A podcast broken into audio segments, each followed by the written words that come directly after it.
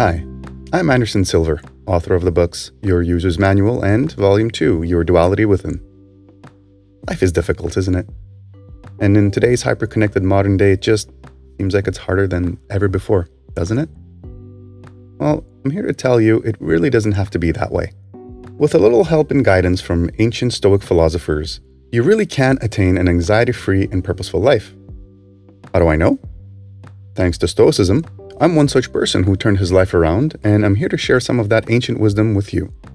Welcome to Stoicism for a Better Life. Hello there. I often say wisdom is to be found everywhere, not just with our ancient Stoic guides. Epictetus was known to use quotes from the Stoics' staunchest rivals, the Epicureans, on several occasions. Knowledge and wisdom is the domain of all, and it is our job to look for it everywhere. So, for this episode, let me start with some words from a more modern philosopher. Talk about staunchy. Jean Jacques Rousseau was mm, a difficult person to deal with, to say the least. he was expelled and excommunicated by three nations. But be that as it may, Jean Jacques Rousseau's work was significant in the Enlightenment period in Europe. And his work even influenced the French Revolution. The big one, because, you know, they've had like 15 revolutions. But, anyways.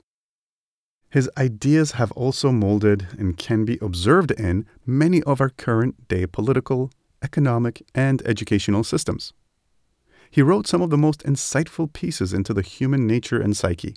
And today I would like to draw some inspiration from my personal favorite work of his. This is from Jean Jacques Rousseau's Discourse on the Origin of Inequality.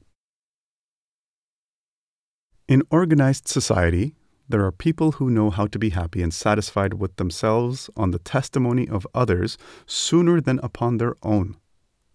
This citizen, constantly beside himself, knows only how to live in the opinion of others, merely from their judgments, that he derives the consciousness of his own existence.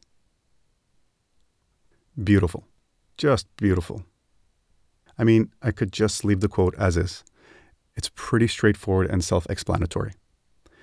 But this podcast is called Stoicism for a Better Life, so I would certainly be remiss if I didn't expand on that just a little more. To that end, here's a quote from Marcus Aurelius that has, in true Stoic fashion, condensed those three sentences into one pocket sized single sentence quote. This is from his Meditations 12 4. I have often wondered how it is that everyone loves himself more than anyone else, but rates his own judgment of himself below that of others. Much can be taken away from these ideas, but for the purpose of this week's exercise, let us focus in on the perils of social media and longing for other people's approvals and likes. Don't get me wrong, social media can be a very powerful tool. For example, you're listening to this podcast right now, aren't you? And without the advent of social media, you would not have learned about this humble series and would not have had the chance to listen to it and work on improving yourself. Social media can be, and in many ways is, very useful. However, social media is an even more powerful poison. It's not that we spend too much time on it as a society, but that we give too much credence to others' opinions. We know that only our own opinion truly matters. But we have this built in primitive and wrong longing for wanting other people's approvals. And social media not only exasperates this, but it is literally built on this inherent weakness we have, and it feeds on it. It feeds on it at the cost of your own self worth, your self esteem, and self love. What are we to do then? quit social media altogether and abstain from the wealth of knowledge that is available at our fingertips? No, of course not. Why waste such a valuable resource? We literally have access to all the knowledge humanity has amassed ever right at our fingertips on these phones.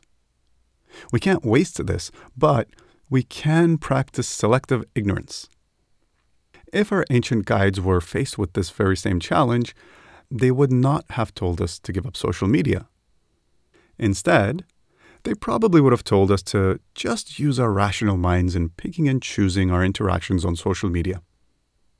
There is no golden rule on how much time you should spend or not spend on your phone or social media, nor are there any guidelines regarding what you should be spending this time on.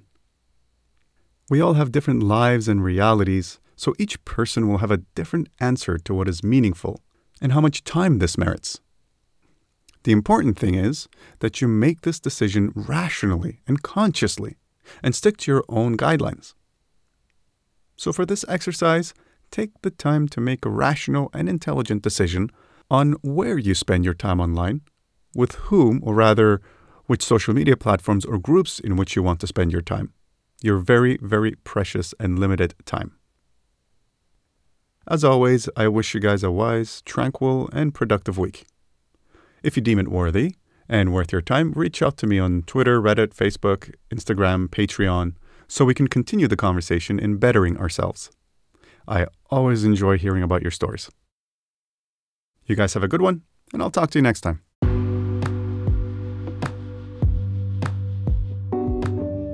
Remember, virtue is not about perfection, but about trying your best. No matter how big or small that effort might be, just keep working on improving yourself, and by definition, you will be virtuous. Check out my articles and other podcasts. Hey, they just might help you on your journey of self-improvement. You can access them all on patreon.com slash andersonsilver. Follow the page to receive notifications of all my new content, and all of this is absolutely free, of course. I wish you all a productive and tranquil week, and remember, we're all in it together, and we're all rooting for each other.